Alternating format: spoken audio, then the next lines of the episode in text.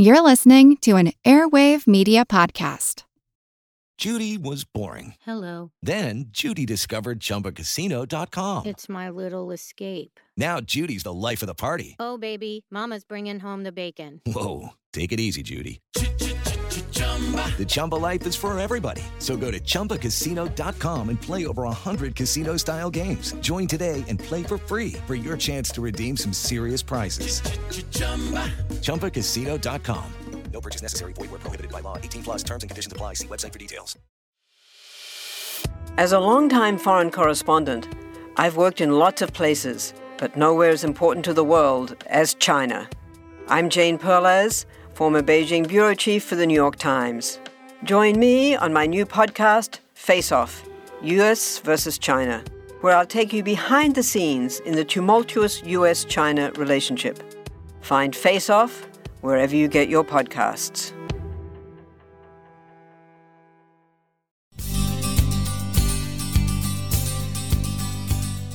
As I sit in this studio, I can tell that someone has been in here eating maybe a peanut butter cup or something. You can smell that? Yeah, I can. Peanut. okay, well, it wasn't me. But without seeing any crumbs or telltale signs that someone's been eating in here, you, Seth, can deduce that someone was. That's called indirect observation. And we do this with planets, Molly. There's a lot of interest in detecting extrasolar planets. It's one of astronomy's biggest research areas. Well, how do you detect planets indirectly? Well, even if you can't see the planet, you can see the effect the planet has on its own sun because it tugs its own sun back and forth. It causes it to wobble. And that was the case with the discovery and the very exciting discovery of the planet Gliese 581g. Right. Detected a mere 20 light years away in our own backyard. And exciting because it's the first planet found around another star that seems as if it could be habitable. I'm Molly Bentley. And I'm Seth Shostak, and we're off to the traces. And there's a lot of excitement in this hunt for extrasolar planets, and the discovery of Gliese 581g is just another reason to be encouraged that we're closing in on a world that might be like our own and could be carpeted with some kind of biology. Yep. I spoke with Lisa Kaltenegger. She's an astrophysicist at Harvard. Her own research involves not just detecting these extrasolar planets, looking for those wobbles, but trying to puzzle out clues to whether they might have life. Lisa, researchers have found a possible cousin of our own world, and that's darn exciting. It's amazing. We found the first planet that could potentially be like our own Earth. We don't know yet, but it's in the ballpark. We have to research a little more and maybe now, when you say like our planet, in what way is it like our planet? So, right now, if you think about it, it's just a bit more massive, a super Earth, if you want. So, it's like a bit more chubby than the Earth, but other than that, it could be rocky. So, a bit bigger, a bit harder to walk if you think about it. So, the ground would grab you a bit more. It's like walking underwater. But other than that, it could be similar to what we're experiencing here. How, how far away is it? Actually, that's the magic of it. It's one of our closest stars. But of course, if I mean closest, it's about 20 light years away. So this is pretty close. It's in our backyard. How was it found? Actually, that's very interesting. So what we're doing is we're actually looking at the star. And if the star moves because the planets tug on it, we call it a wobble. It's basically when you're dragging something around you that's heavy or walking a dog. The dog, you actually walk, but the dog pulls at you, right? So, kind of that happens to the star too. The planet pulls on it. And if it does that, we see the light of the star shift. Very, very characteristic away from us than toward us. So we haven't seen it in a way. We've just know that it's there because we had a look at its host star. Now, this has a mass of uh, on the order of maybe uh, three or five times that of the Earth, right?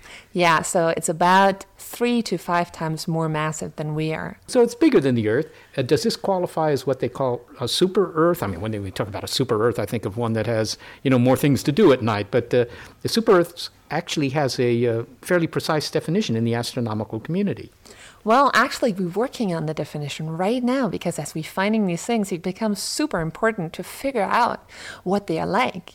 And right now, what we're doing, we're saying like anything that's roughly a bit smaller than 10 to 15 Earth masses, we really like it to be smaller than 10, is qualified as a super Earth.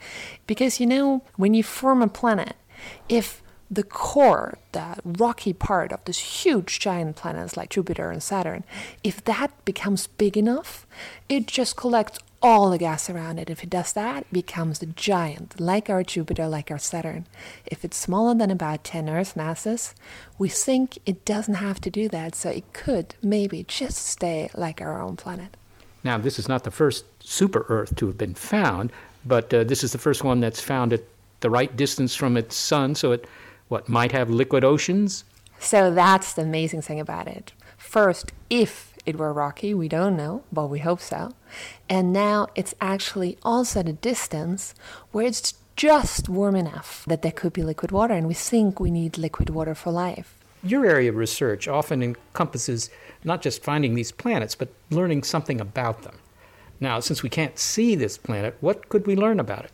So the next steps that we really have to do is think about it. We have 500 worlds already out there, most of them hot, big, fluffy, like Jupiter and Saturn, but now the ones becoming smaller and potentially become habitats. So what we really want to do is look at them.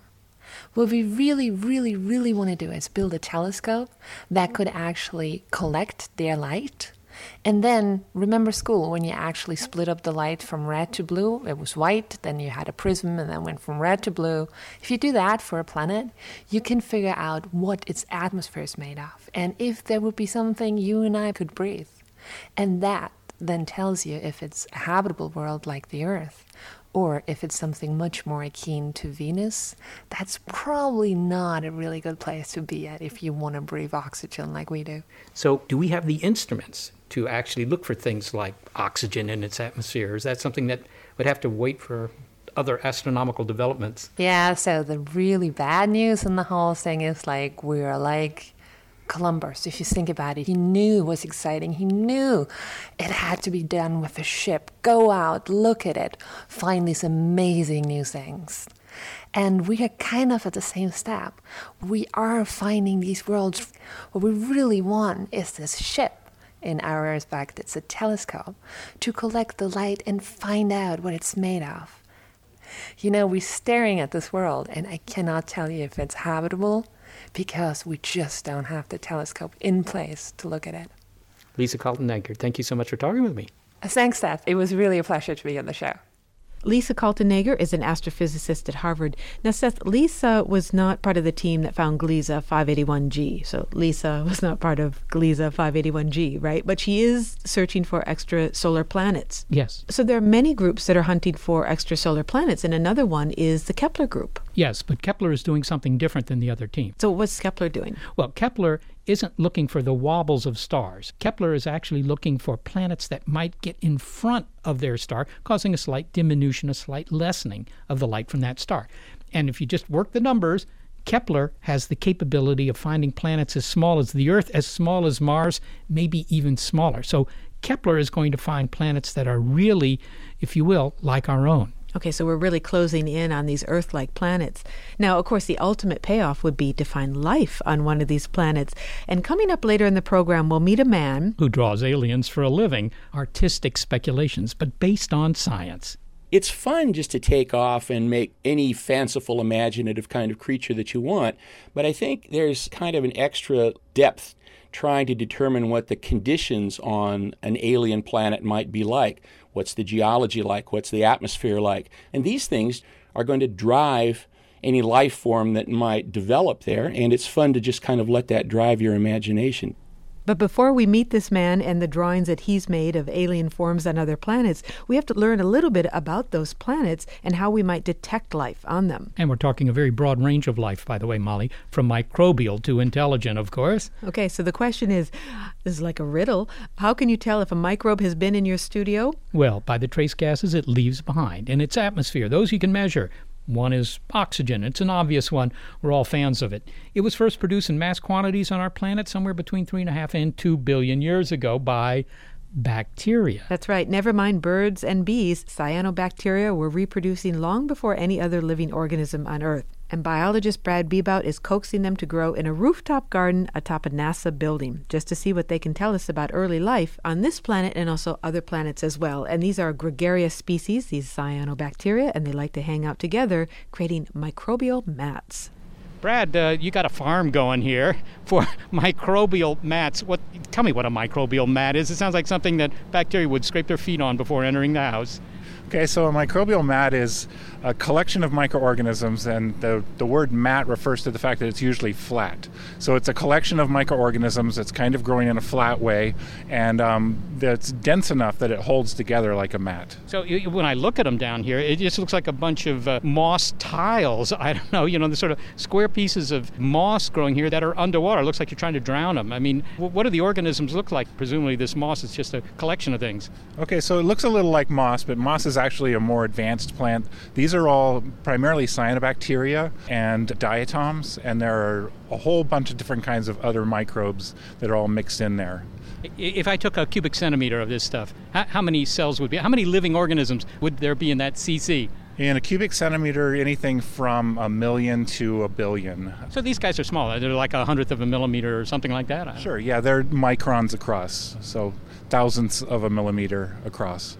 Okay, now you're not growing these guys for the food supply, I assume. Why are you farming these guys instead of, you know, squash or tomatoes? Well, I mean, people are growing these kinds of organisms for food too. That's not primarily what we're doing here, but the Cyanobacterium spirulina is used as a health food supplement. It's used in food um, in Africa and has been for thousands of years. So some of these cyanobacteria actually are capable of making food for people. But, but that's not why you're growing them. No, so we're interested in them because they're some of the most ancient ecosystems that we know about on Earth. And we're interested in finding out more about life on Earth during the time when these things were evolving and also using them in our search for life on other planets. When you say the way life used to be on Earth, how long ago did most life on Earth look like what you got in this farm? Most of geological history actually looked like what we've got on this farm. So these things are as old as about 3.5 billion years, and the earliest animals that we know about are about a half a billion years. So there's about a 3 billion year period of time there where these things were pretty much the only thing on Earth. Some people will know cyanobacteria uh, produce oxygen as a byproduct of their existence. It's just something they do for a living. And, and, indeed, much of the atmosphere that we're breathing now, the oxygen in the atmosphere we're breathing now, is due to guys like these, right? That's right. The estimates are that something like 50% of the air that we're breathing right now, the oxygen that we're breathing right now, is due to something that's phytoplankton in the ocean, and these microbial mats are a part of that. Now, that's kind of an interesting thing because in SETI, we're looking for signals that aliens might be sending our way. But in a sense, these microbial mats are also sending a signal into space and have been doing so for a long time. Sure. The microbial mats that we have growing up here on the roof are responsible for putting most of the oxygen into the atmosphere. So the thinking goes if we're looking for life on other planets, that one diagnostic biomarker gas would be oxygen. So if we find oxygen, it's an indicator of a particular kind of photosynthesis called oxygenic photosynthesis. In other words, you could find these microbial mats or their alien analogs you could find them at, I don't know, dozens, 50, 100, 1,000 light years away if you had a big enough telescope. Is that what you're saying? Sure. If you had a big enough telescope and the ability to resolve the gases in the atmosphere of planets that are circling other, other stars so that's the premise behind using these things for for experiments in which we look to see what kinds of biomarker gases they're producing. What do they produce other than oxygen? So they also produce methane. Um, one of the studies that we have going on here is to look for methane coming out of microbial mats in all sorts of environments. And more recently, we're concentrating on the kinds of environments that may have existed on Mars during the period of time when Mars was a little more hospitable than it is now. So microbial mats make methane. There are some people who think that methane's been um, found on Mars. It's very controversial, but uh, we're spending a lot of time looking for methane in hypersaline environments, just like the ones that existed on Mars. So there's some chance, you say it's controversial, that we may have already found the equivalent of microbial mats on Mars. We may have found the Martians in their little green, sort of moss like looking guys. So, methane comes from a lot of places on Earth. It mostly comes from cows. So, you could think that we've actually found evidence for cows on Mars.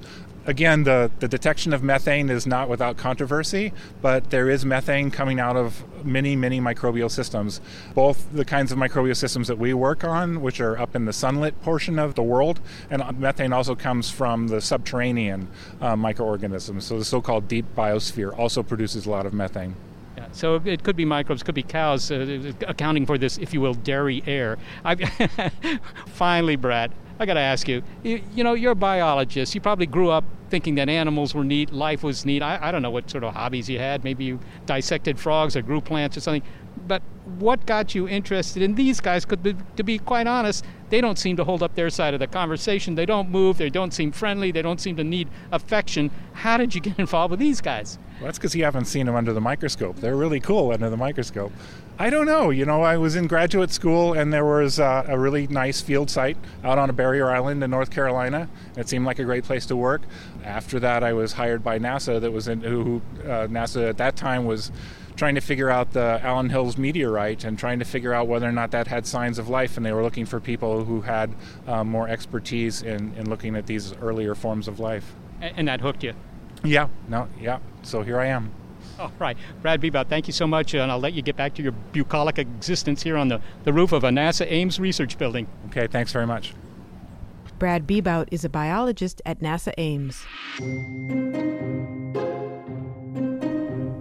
Coming up, hang on to your cow patties. Uh, do use gloves. We're talking trash on Off to the Traces on Are We Alone?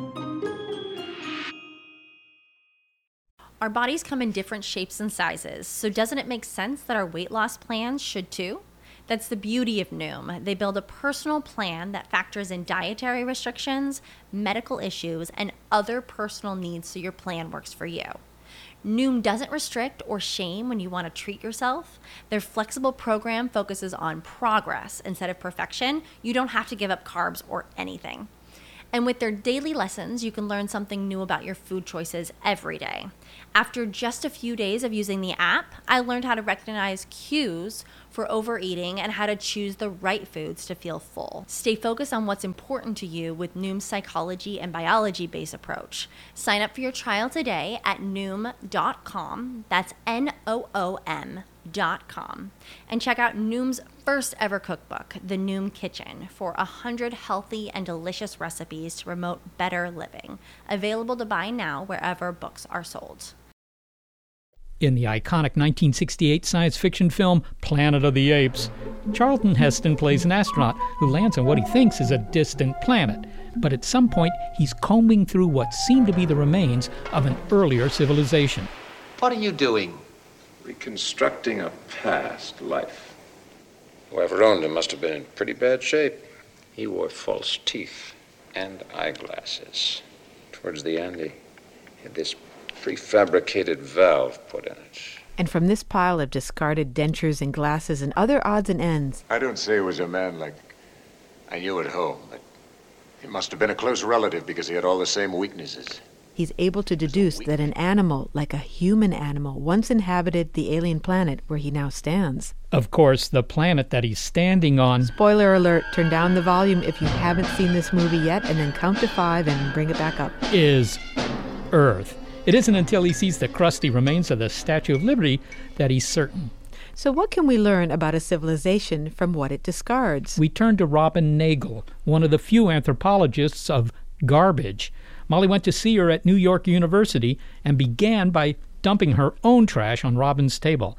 That's what happens when two women get together, I guess. They talk trash. All right.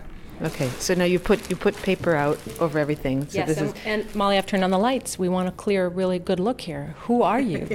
okay. And the bag is uh, we're just gonna tip it. Here it goes. So the whole the whole trash bag is going under the table.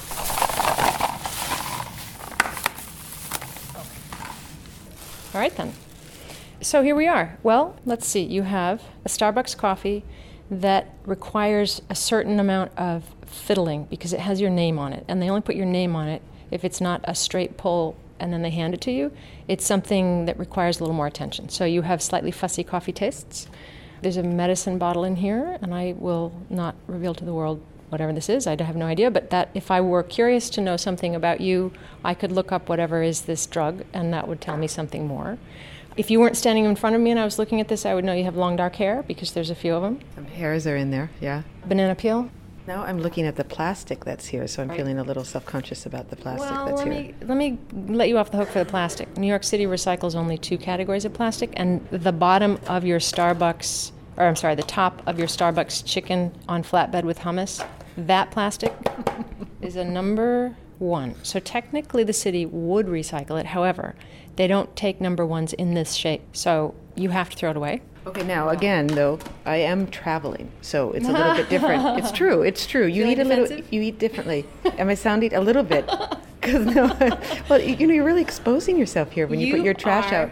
You are making yourself kind of naked to the world here in ways that trash can do, but that very few people have the guts to make this public. And then this plastic clamshell that held something with a sauce that is a number. Can I read the number on here? Now, this is so strange that they make these little bitty triangles with the numbers so small. Is it a six or five? Six. Let's it- see. it- There's that's some food on it. It's a six. New York City does not recycle this anyway. So, this actually surprisingly durable object to have such a temporary life. In fact, this is an example of the kind of object that troubles me particularly because why not wrap up a little Christmas gift in this or use it to store something? It's durable enough to have a life longer than just you filled it, paid for it, took it home or to the hotel, used it, emptied it, and now it's done. Mm-hmm. This is a this is a real thing. Where will that end up? That that little plastic clamshell. If you throw this out on a corner wastebasket, it will go to a waste to energy facility in Essex, New Jersey, and it will be burned and it will be used in part as energy for some of the homes surrounding that facility. So this exact object, that's its future. All right, what else? Band-aids. I'm going to guess blisters on your feet, but that might Well done. that might be because you're in the city. You probably brought shoes you thought were comfortable, but uh, they weren't really so comfortable. So you needed band-aids. Exactly. That's exactly what happened. Okay. Also, oh, you wear contacts. All right. There's oh, and more hair. We're gonna put the hair over there. Oh, and you missed. That's actually also dental floss wrapped around the Oh. hair and stuck onto the little contact case. Correct. It is dental floss, contact case, and hair. See, now this is the thing. Gooey trash, not so bad. Dry trash, not so bad. Hair, I have trouble with hair. Some people don't, but when I see ha- like everybody has their break point where they kind of go, ugh, hair. That's mine. Anyway, so yeah, I'm gonna put your little hair over there. Oh, you you needed new socks because you had the blister and the socks, and you were trying to solve the problem, and okay. That's right. And those socks are actually too thin, I think. But Mm, and you can't take them back. so this is the trash from just say a day, actually, because you know they empty out the trash in in a hotel every day. So this is really just from 24 hours or so. And when you look at it like this, it's it's actually a lot of trash. And um, Well, compared to what? It's a lot of trash compared to what? Well, um, it seems like a lot for one day because then you start doing the math and how it adds up for the week or so. And now I'm acutely aware, and because I knew I was going to talk to you, of how much I'm throwing out. You may stay acutely aware for a few days, but it won't last. Mm-hmm. The habit is too deeply ingrained in all of us, and it's too easy. So, in one word, when we look at this trash in front of us now, because we're sitting at the table where all my trash is, we live in a throwaway culture. That's the understatement, isn't it? Yes. The, the trash that you saw here, is this representative of, of what you see, let's say in New York City, what you see people throw out? How does it compare? And in some ways, what can we can you generalize about the sort of things that people are throwing out? Well, this this little collection represents a certain class. First, New York City is an amalgam of a whole lot of different classes and backgrounds and ethnicities and economic levels and education levels and reading preferences and drinking preferences. So, this reflects a tiny slice of what you'll find in New York trash generally, but it varies from place to place. Some neighborhoods have heavier food waste. Some have heavier waste of things like the containers of the prepared food. Nobody cooks there. They just buy the food made and then throw out the wrapping. What's the one thing that people throw out almost completely unused that they throw out? Everything here I've used actually, but what do people throw out that they, they don't even touch?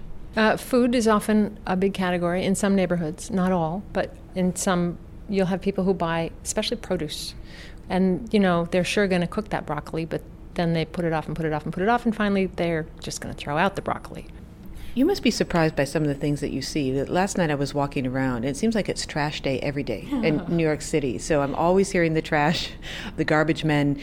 I'm sorry. Garbage I, man. Yeah, I have to correct you. Garbage man. It's like saying Oriental or Negro. It's really outdated and is not the. It's sanitation worker. I didn't even think about it when I said it. So thank you for correcting me on that. So the, the sanitation workers who come by and then they, they scoop everything up. But before they did last night, I walked around a little bit. There were mattresses, there were tables, furniture, there was clothing. All of this stuff was put out. Not just the trash that we see here that is my used garbage, but items that look like they could continue their life with someone else. Certainly, there's a whole lot of stuff that gets put on the street for collection that could have, as you say, another life or more life.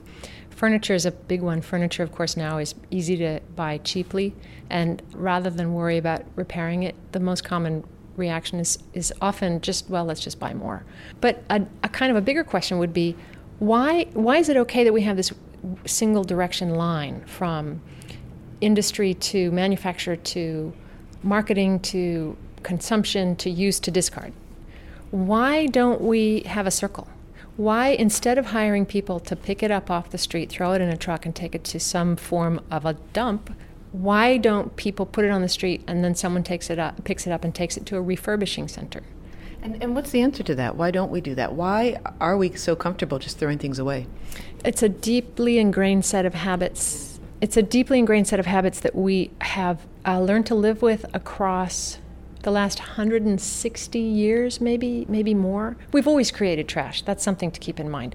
This particular moment in time does not represent a culture that is unique in the fact that we generate garbage.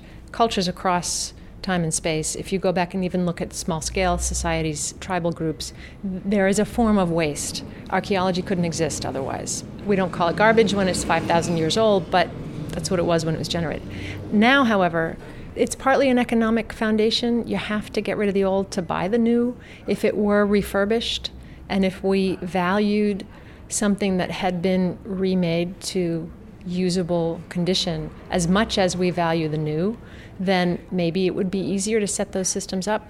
There's also, it is wrapped around attitudes toward the desire for something uh, different, fashionable. And I don't mean that this is, I'm not judging this as a negative. It's, again, this is a deeply human impulse. But it was interesting you use the word old because it really gets at the definition of what's old, because some things really wear out. And at some point, you have to get rid of them. But it seems like what we consider to be old may be that it's just lost its novelty, and that's different.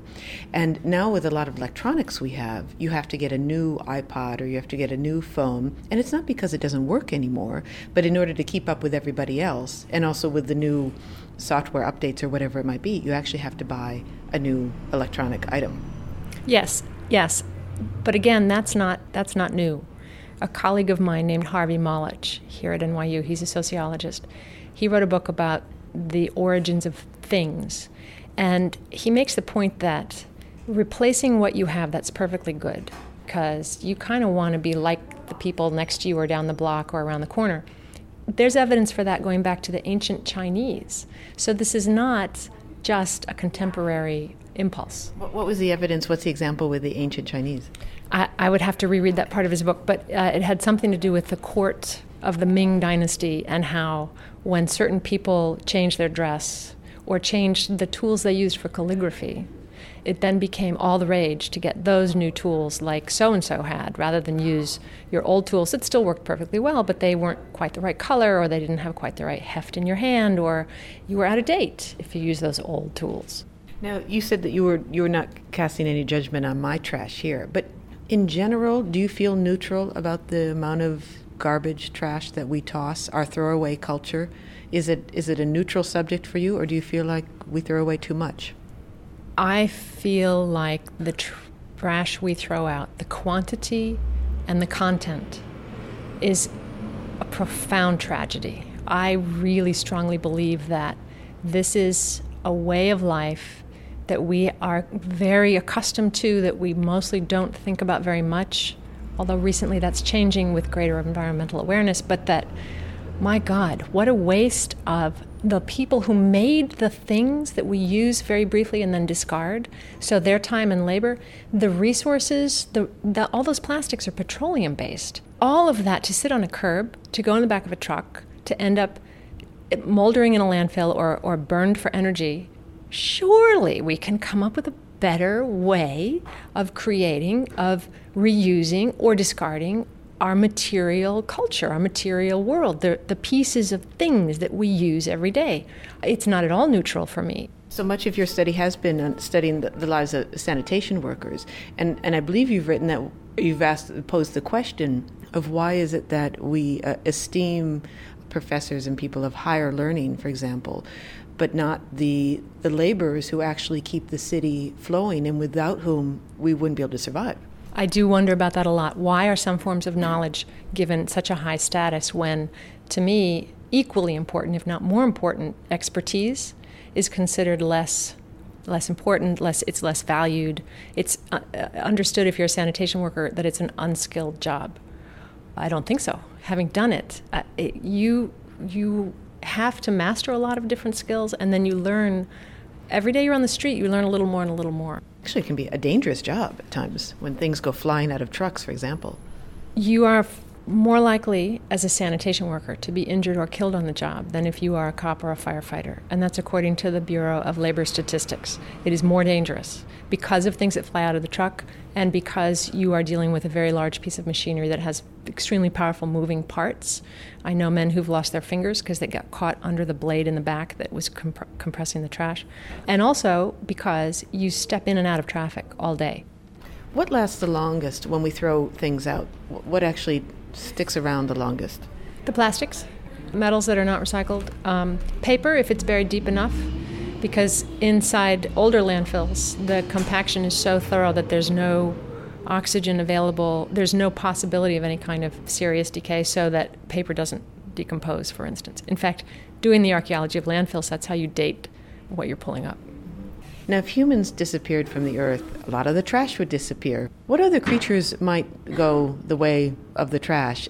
For example, I'm thinking of rats. Rats tend to go where the trash is and where the humans are, but there are a lot of other creatures that are dependent on what we throw out. You're exactly correct. The rat population would crash because we feed them, very simply. Other scavenging animals that rely on trash, apparently now in New York, possums are becoming a bit of a nuisance, which I think is sort of odd and charming. I, I sort of like the idea of possums, but raccoons, particularly nighttime scavenging animals, their populations would undergo serious shifts if humans disappeared. Ultimately, of course, I think the world would be much better off in many real environmental ways, but without humans. Oh, of course, without humans. But I can hardly advocate. I mean, that's the goal is to learn how to be more compassionate and responsible because here we are. And as an anthropologist, your job would become quite narrow in scope without the humans, right? Without the humans, I wouldn't have a job. and I'd also be pretty lonely. okay, thank you very much. Thank you. One woman who makes a living off our sloppy habits, Robin Nagle, is an anthropologist at New York University and where else? New York City. Coming up, hunting for the trash left by alien civilizations. Hey, who dropped this old model tricorder? Can't you pick up after yourself, Zork? Of course, if he did, we wouldn't be listening to Off to the Traces on Are We Alone?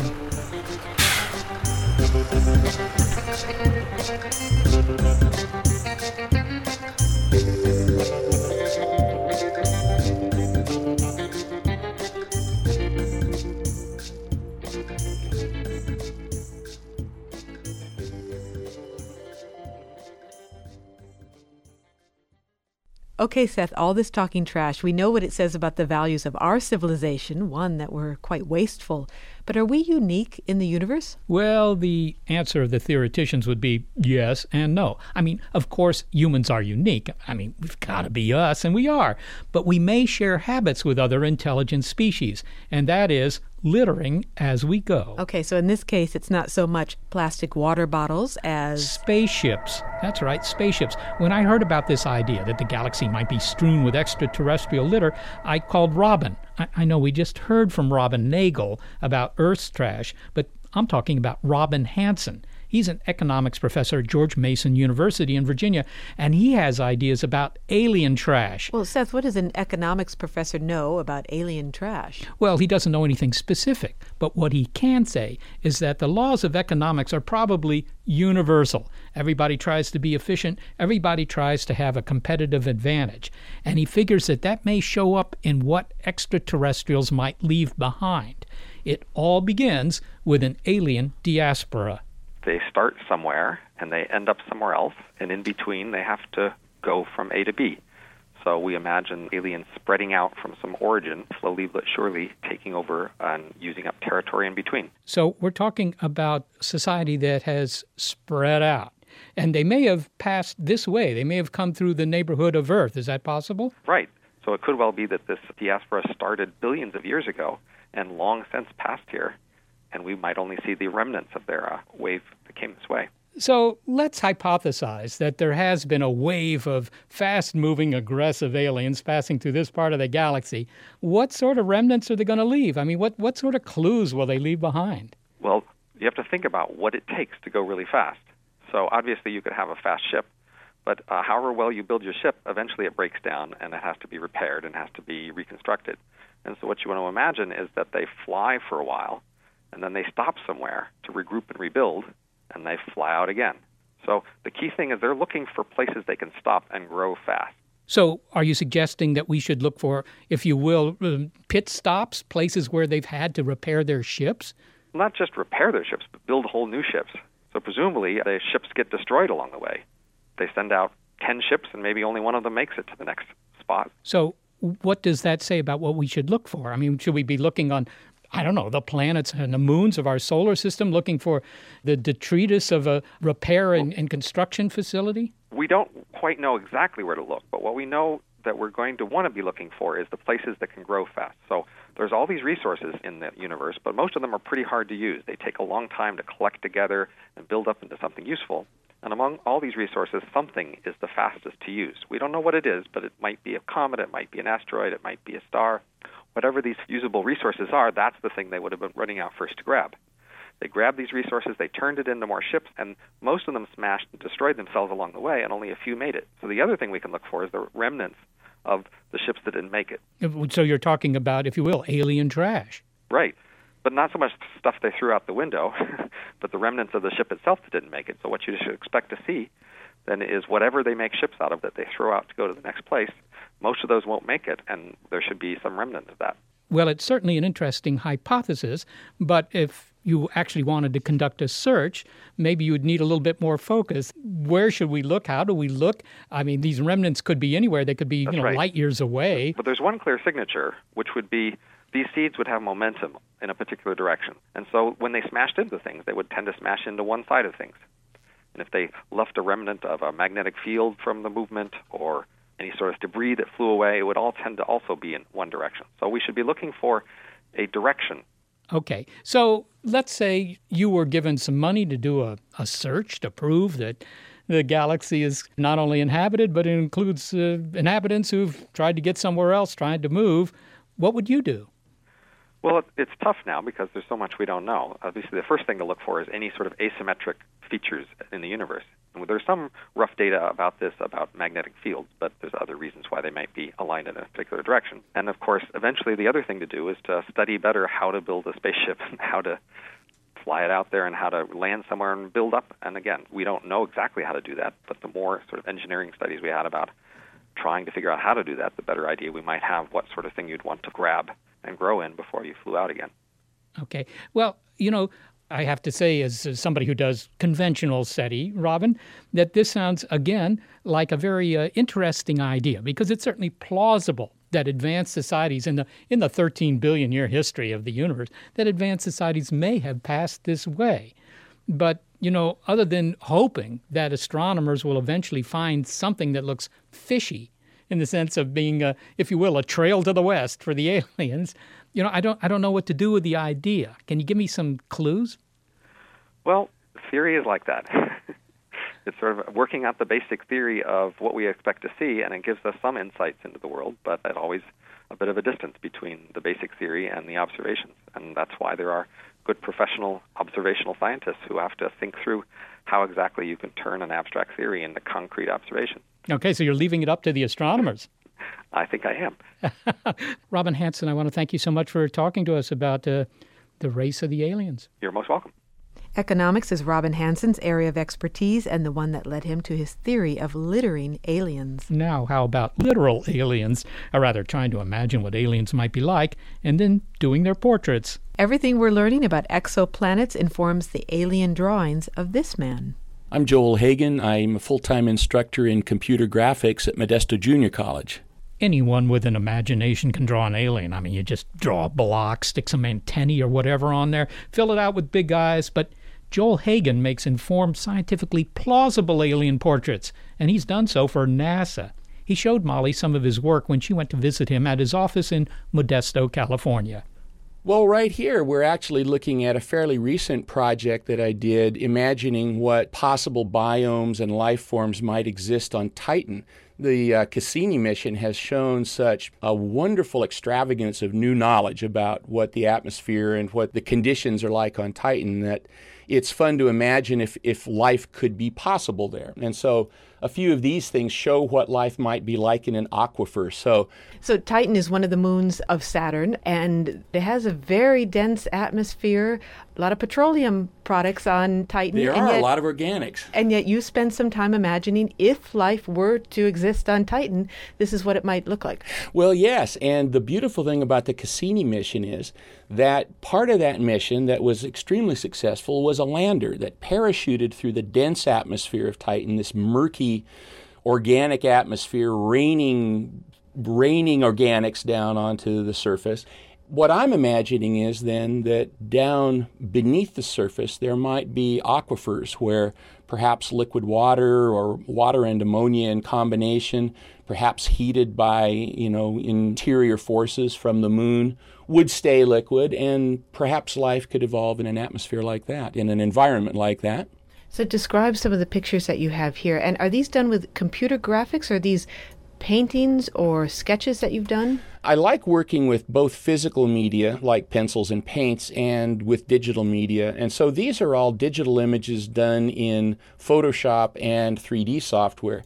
So the environments that I'm imagining here are dark, subterranean caverns, you know, on, on Titan, filled with liquid, and very sort of uh, low order life forms, things on the order of sponges or kelp, even, if you want to sort of visualize what they might look like. In fact, that's what this looks like here. So you have sort of dark greens and blues. looks like the bottom of some sort of lake, maybe with sort of rugged terrain, the, yes. the this ocean bottom or lake bottom of Titan. But the, the lakes or the oceans on Titan have, are very rich in hydrocarbons, are they not? Yes, and so how uh, would yes. you imagine these creatures to live when you say that they're filtering nutrients? Well, we have such interesting examples of extremophiles on Earth, of organisms that live in caves or even live kilometers beneath the ground in fairly sterile lava environments and so on, up in Idaho, for instance.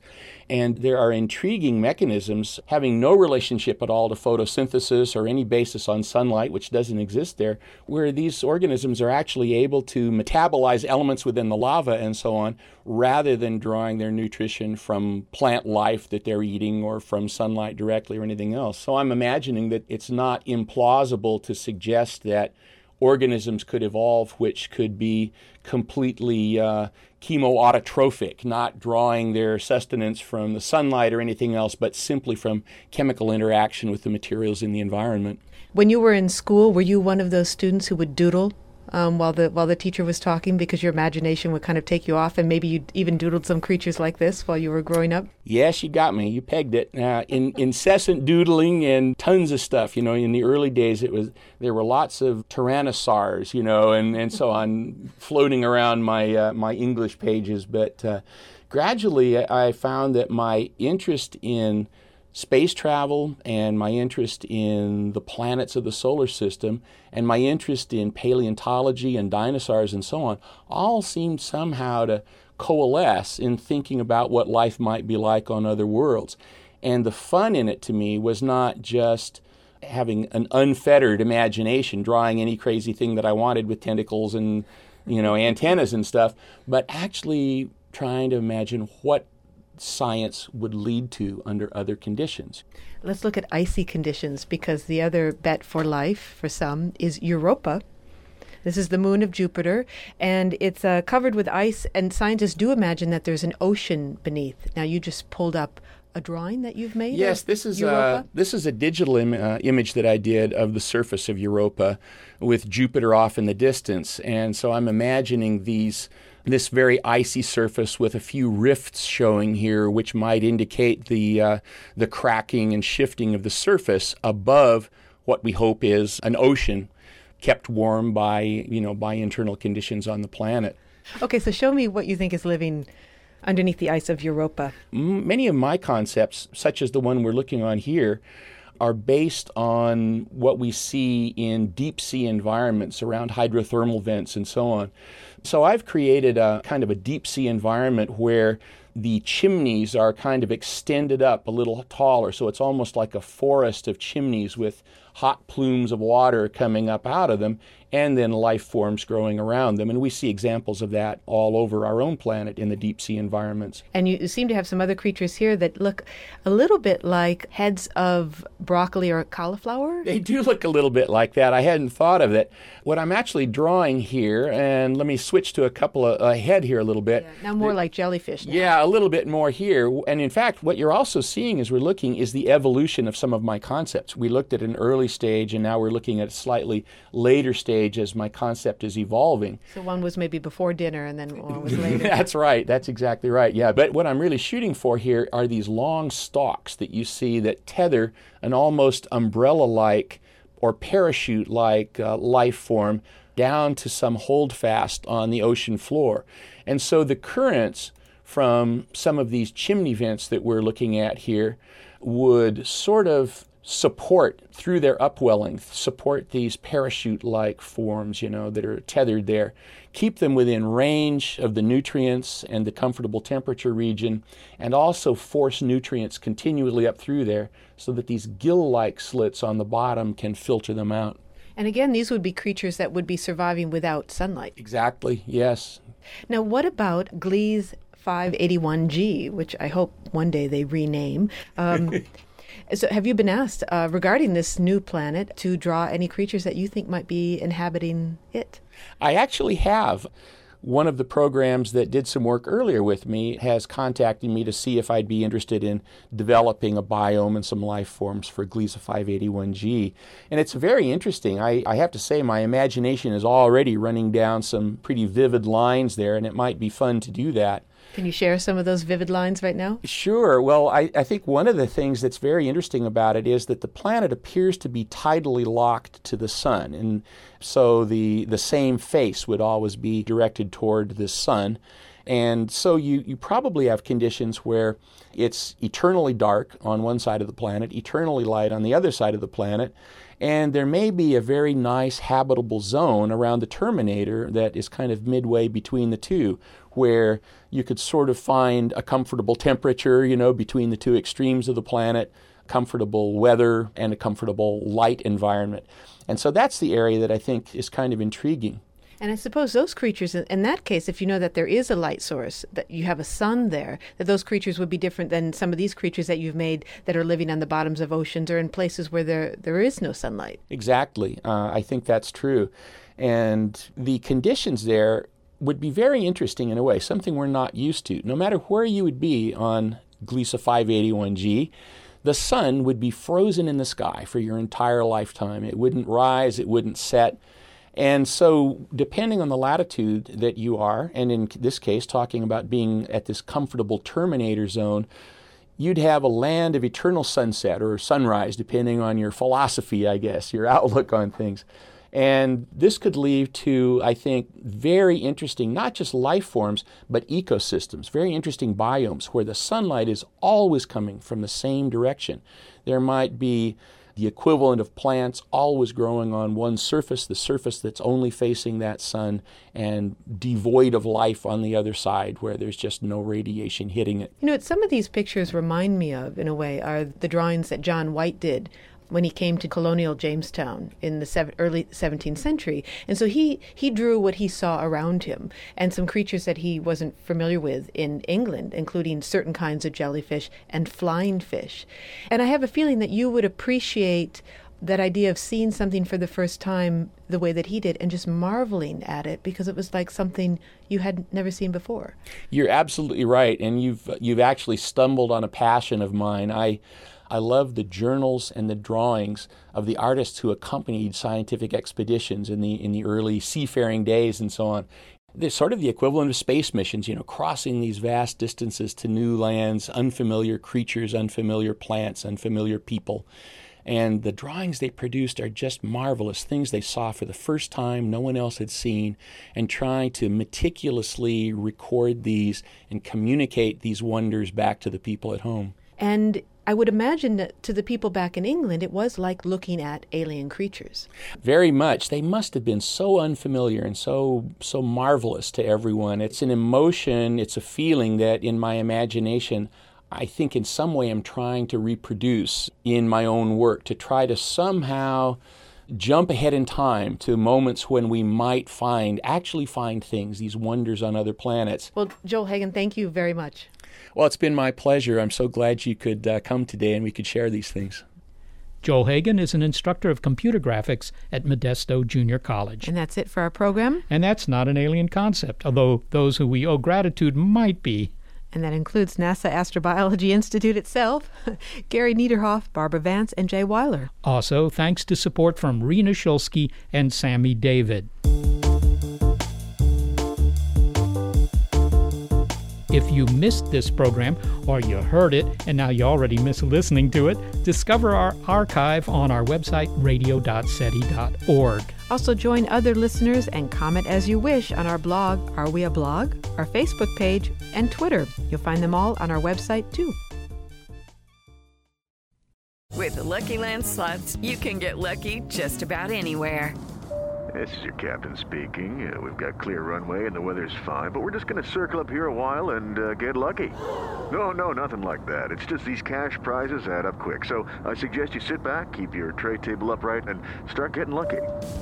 Play for free at LuckyLandSlots.com. Are you feeling lucky? No purchase necessary. Void where prohibited by law. 18 plus terms and conditions apply. See website for details.